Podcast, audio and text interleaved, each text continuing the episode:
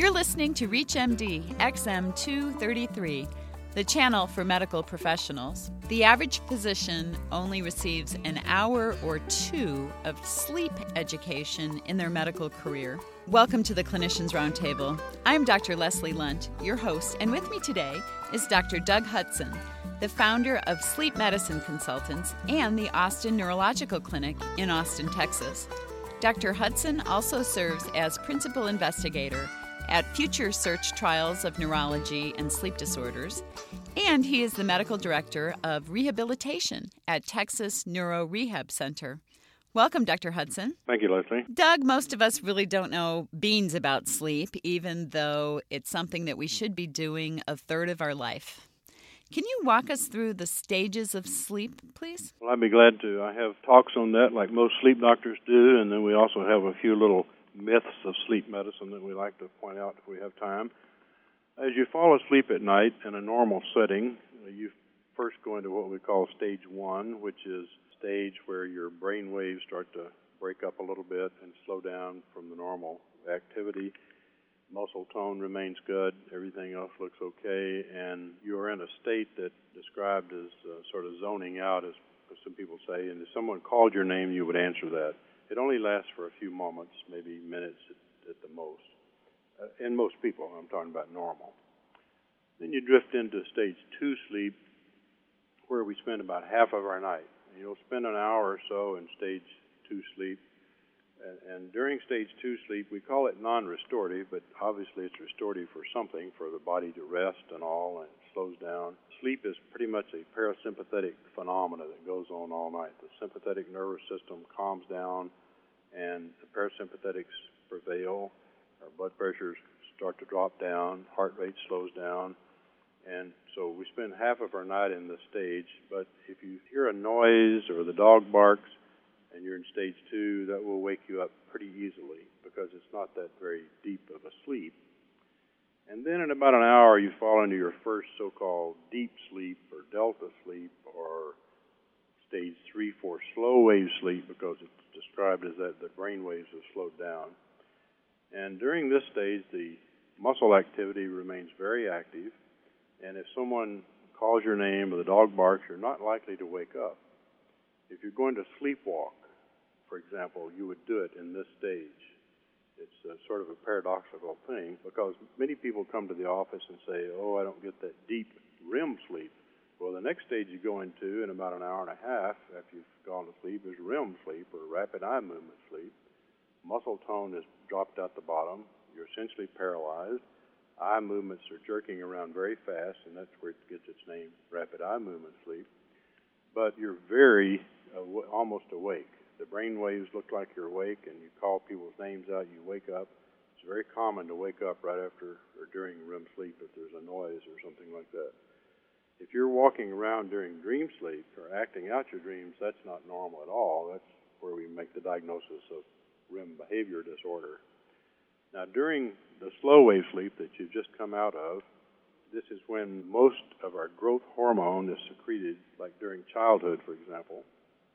And children who have disruptive homes or have disruptive sleep conditions like asthma and things like that often have stunted growth because they're not getting the growth hormone that comes out.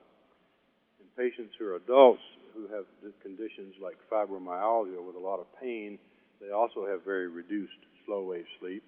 And this, if you can induce slow wave sleep, it will increase growth hormone, which we know will help with pain syndromes.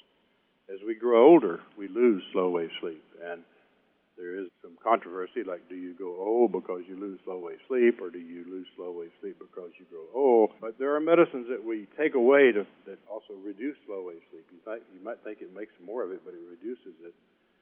And then dream sleep or rapid eye movement sleep we have certain diagnoses we make about how fast you get into that.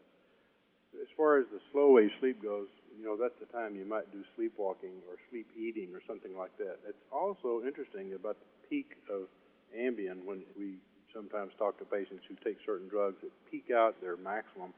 So you put the highest saturation of Ambien in somebody's system with the most likely time for somebody to move around. That puts a little episode together where we have these people who do things like eat and so forth or act out when they take medicines like that.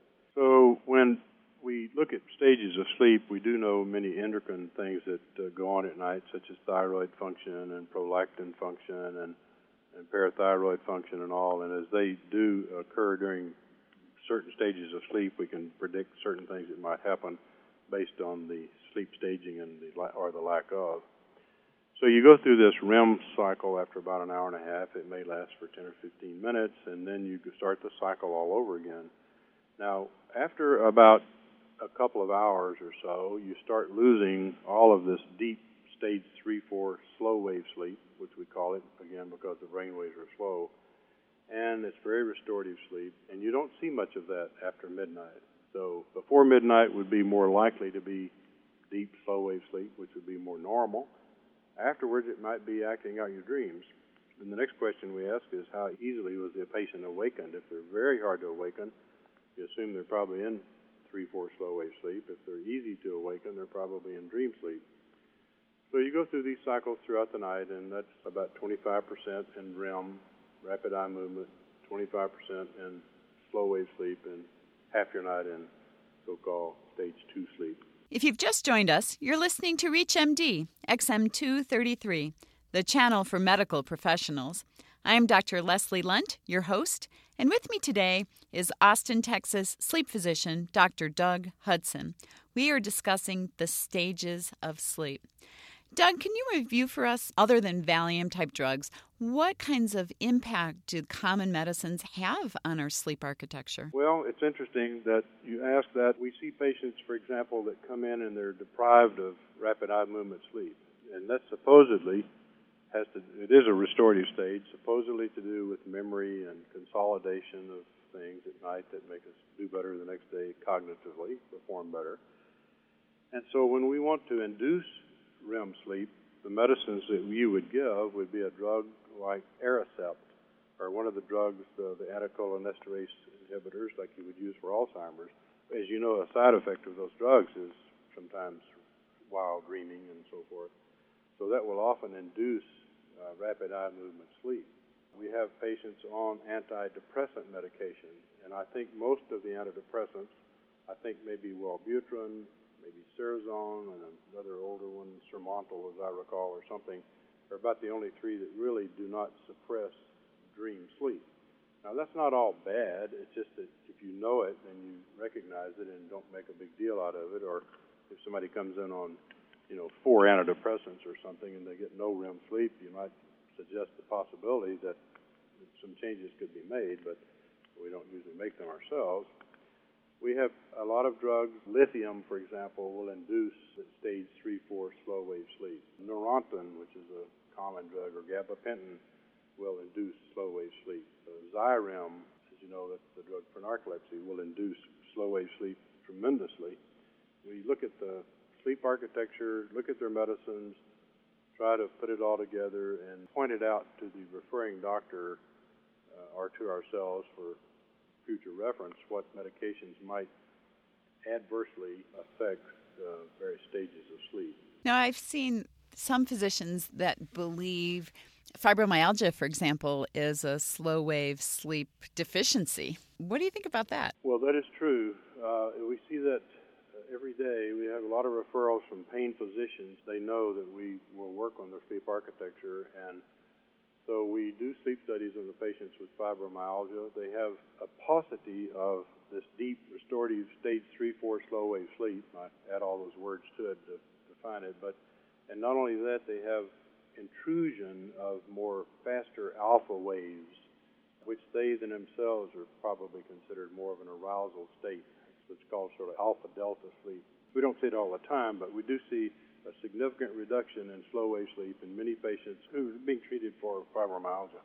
We are, in fact, getting ready to start two clinical trials with medications to probably induce slow wave sleep to help patients with fibromyalgia. So, more to come on that, huh? More to come on that, yes. Are there any other medicines that either enhance certain sleep stages or detract from them? Well, many of the uh, psychiatric drugs, especially the antipsychotics and MAO inhibitors, have a significant impact on dream sleeps at times as well as the other ones that we mentioned before. Many articles have been published on this, and when you look at a book and try to find out when somebody's on a drug that you're not too familiar with, and it'll usually say no studies done, as if though there need to be a lot of studies to help us with this. Dr. Hudson, what about alcohol? How does that affect sleep? Well, alcohol is a great sleep inducer. It puts you to sleep pretty fast, but uh, as you well know, that uh, as it's metabolized and the metabolites start to come out, then you have this rebound effect, and people then awaken with wild dreams sometimes because it does suppress dream sleep. It acts like Benadryl, for example. That's what Benadryl does is has an anticholinergic effect, and then once it wears off, then wham, here comes all this rapid eye movement sleep, which is often uh, wild dreams and very light sleep, and makes it difficult to sleep disrupts the sleep architecture significantly, and but it does put you to sleep. It's exactly like you know maybe uh, one of the short-acting benzodiazepine drugs would do. Takes your mind off of what's going on and causes some sedation. If you've just joined us, you're listening to ReachMD XM233, the channel for medical professionals. I am Dr. Leslie Lundt, your host, and with me today is Austin, Texas sleep physician Dr. Doug Hudson.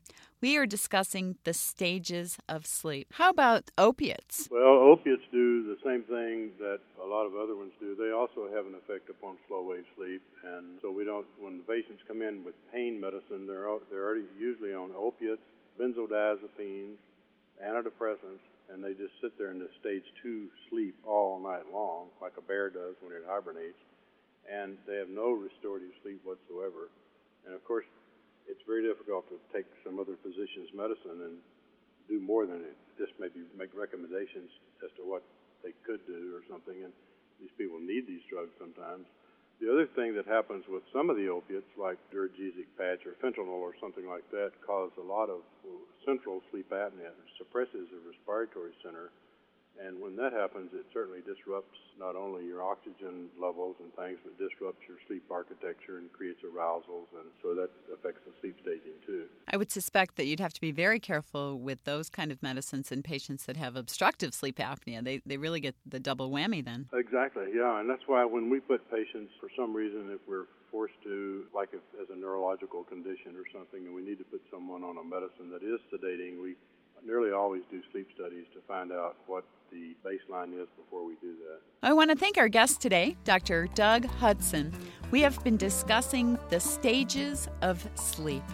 I am Dr. Leslie Lundt. You've been listening to the Clinicians Roundtable on ReachMD XM233, the channel for medical professionals. For comments and questions, please send your emails to xm at reachmd.com. Thank you for listening.